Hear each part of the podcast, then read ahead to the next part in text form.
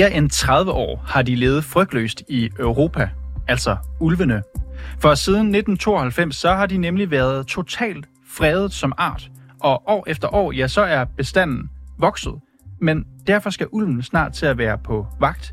For det mener formanden for EU-kommissionen, Ursula von der Leyen i hvert fald.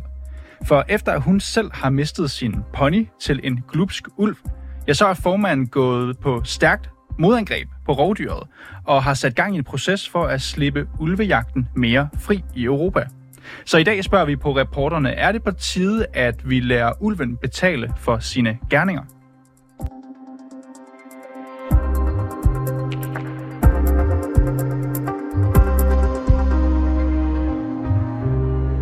Og det spørgsmål, det skal vi jo blandt andet tale med dig om, Niels Fuglsang. Velkommen til.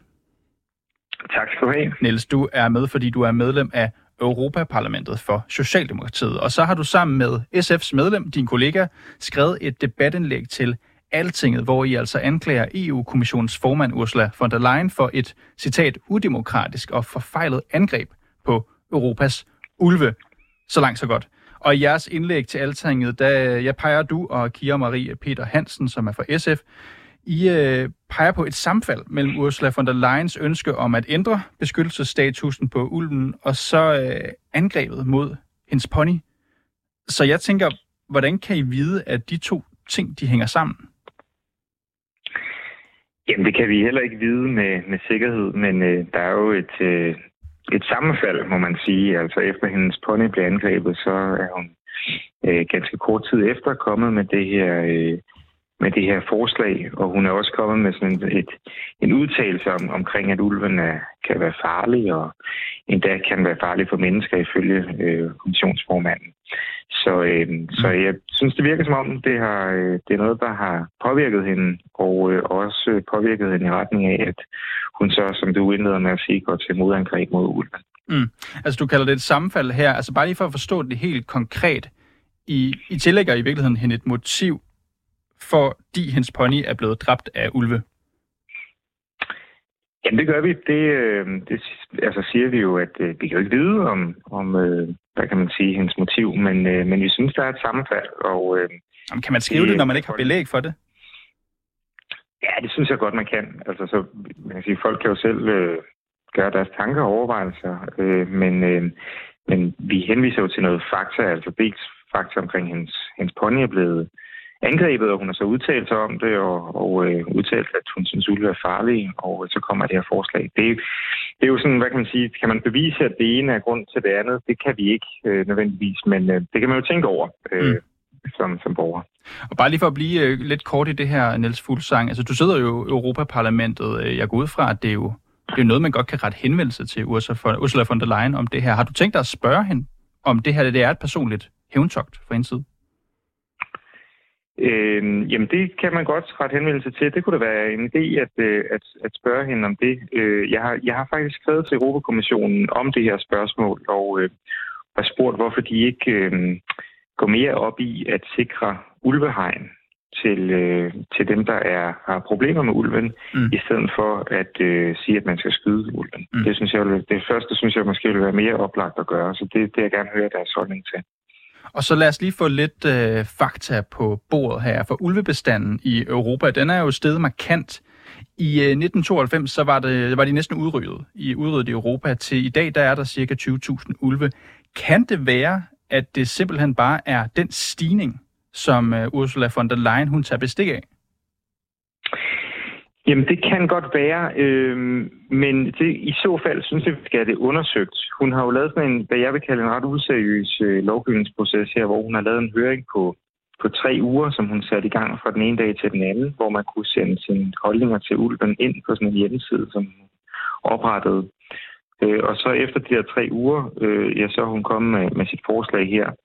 Øh, og øh, normalt så har man flere, altså så er der sådan en lidt længere høringsproces med øh, tager nogle måneder, hvor at øh, forskere og interesseorganisationer også har mulighed for at give deres besøg med. Det har, øh, det har ikke været tilfældet her, og jeg ved, mm. at der er forskellige grønne organisationer, der ikke har Altså, de, de er enige om, at det er sådan noget af en pseudo-øvelse. Øh, der er nogle af dem, der ikke har sendt et svar ind, fordi det, det var sådan en helt, helt skør dårlig øh, tids, tidsfrist, de fik til det. Så jeg synes, hvis det nu er tilfældet, at, at øh, der kommer flere ulve, og den ikke længere har brug for at blive beskyttet, det kan jo være, men, men øh, så synes jeg, at hun skulle øh, prøve at, at, at spørge forskerne, spørge biologerne, altså sætte en undersøgelse i gang om det. Mm. Det, kan jo, det kan jo undersøges, og det øh, har hun ikke gjort. Og Niels Fuglsang, jeg skal også bare lige høre, hvor hørte I historien om ponyen første gang? Øh, jamen, jeg mener, der blev skrevet om det i øh, nogle af de her Bruxelles-medier. Jeg tror, det er Politico, der skrev om det første gang. Men øh, det har også været omtalt i danske medier. TV2 har også skrevet om det i hvert fald. Er, er det noget, der er blevet snakket om på, på gangene i Bruxelles? Det er det også. Altså, det er det også. Og øh, nu er jeg selv med i sådan en dyrevelfærdsgruppe her, i dyrevelfærdsgruppen i parlamentet, hvor jeg er næstformand, og der diskuterer vi jo dyrevelfærd, og, øh, og der har man også snakket om, hvad, øhm, hvad er bevæggrundene. Øh, det virker ikke som, øh, det virker ikke særlig seriøst fra von der Leyens øh, side. Øh, også den her historie med hendes, det er jo trist for hende, at hendes pony er blevet angrebet, men øh, det er måske ikke det bedste udgangspunkt øh, at lave ny lovgivning på. Måske skulle mm. man støtte sig lidt mere til forskningen. Vi, vi ser jo en uh, stigende ulvebestand, som jeg også uh, klargjorde lige før. Man kan sige, det er en udvikling, som man må formode fortsætter de kommende år. Altså, jeg er jo ikke biolog personligt, men jeg kan jo så også sige, at alt andet lige, når en bestand af ulve, et rovdyr, stiger, ja, så må vi jo helt sandsynligt også se nogle flere angreb mod dyr. Er det slet ikke noget, du er bekymret for? Det er jeg bekymret for. Øhm, altså, det synes jeg, man skal gøre, øh, hvad man kan for at håndtere. Øh, altså, Ursula von der Leyen var, som jeg nævnte, ude at sige, at de kunne være farlige for mennesker, sådan nogle ulve. Der er altså ikke fundet ulveangreb øh, sted på, på, på mennesker i Europa i sådan den, i nyere tid i hvert fald. Men det er rigtigt, at ulve har jo angrebet øh, får blandt andet og forskellige dyrebesætninger. Eller ponyer. Øh, og der er men, eller ponyer, ja. Og der kan man jo øh, sikre, at der er noget ulvehegn, altså noget hegn, der er sådan ulvesikret. Øh, I Danmark der er det sådan, at der er øh, ingen dyr bag, der, hvor man har brugt det her ulvesikrede hegn, der er blevet angrebet af ulve. Der, der er nul dyr, øh, der, hvor det har været tilfældet. Så det virker ganske godt, øh, og det synes jeg måske, man skulle øh, som første skridt overveje at, øh, at få sat det der ulvesikrede hegn op. Niels Fuglsang, medlem af Europaparlamentet for Socialdemokratiet. Tak fordi du kunne være med på en telefon her i dag. Selv tak. Og vi går straks videre for udsigten til en lempelse på EU-plan. Ja, den har fået biolog og vært på podcasten Den dyriske time til at opfordre til en national totalfredning af ulven.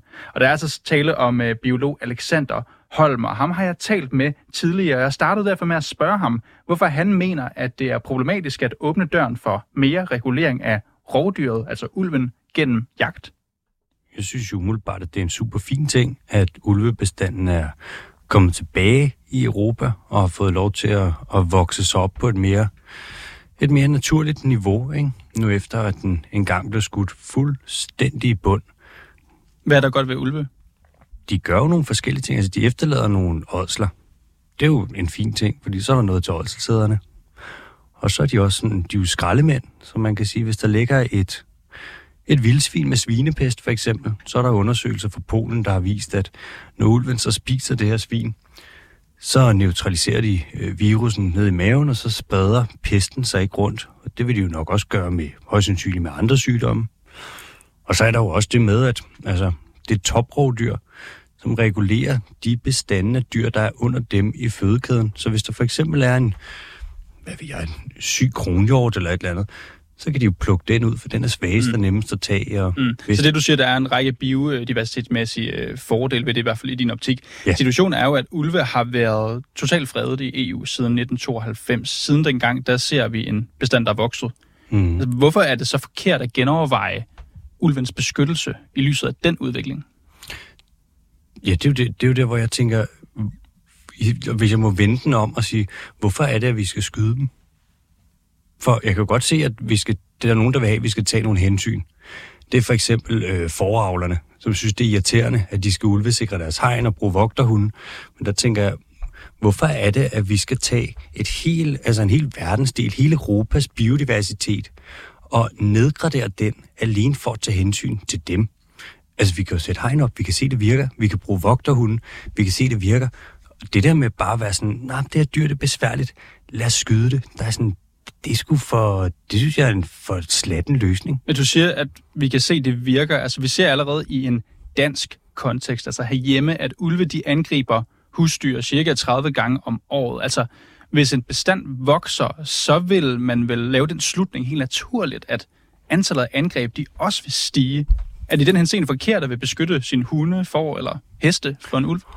Øh, man kan sige, at Danmark, siden vi begyndte at registrere ulveangreb bag, øh, ulvesik- altså bag hegn i 2018, der har der ikke været et angreb bag ulvesikret hegn i Danmark.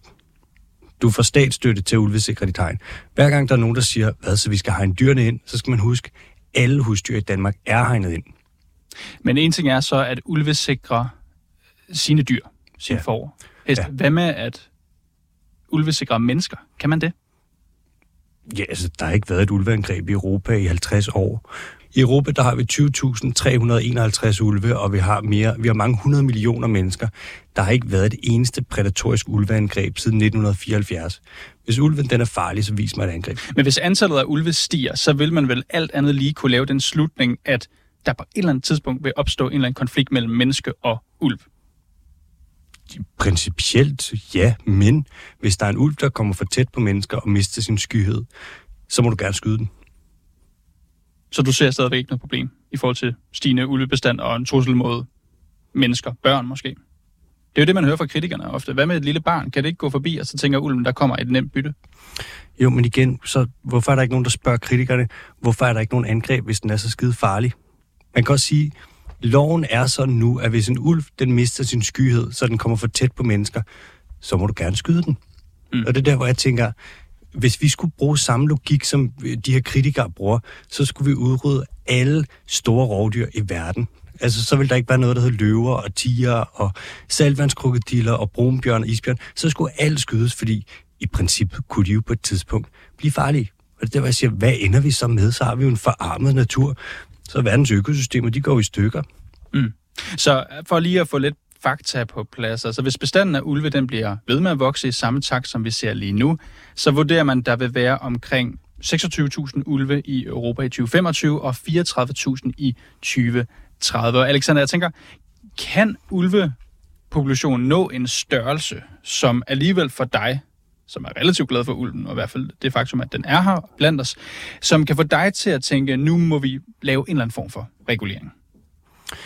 Altså, hvis vi kommer til et punkt, hvor ulvebestanden den er så stor, og den er så sund i Europa, som man kan se, at man kan have en form for bæredygtig jagt, så vil jeg sige, ja, fuck det, så skyd nogle ulve.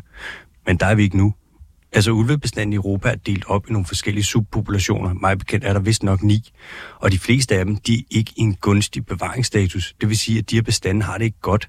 Så kan du risikere lige pludselig, hvis du skyder den lille nok, mm. At ulvene så begynder at blive indavlet.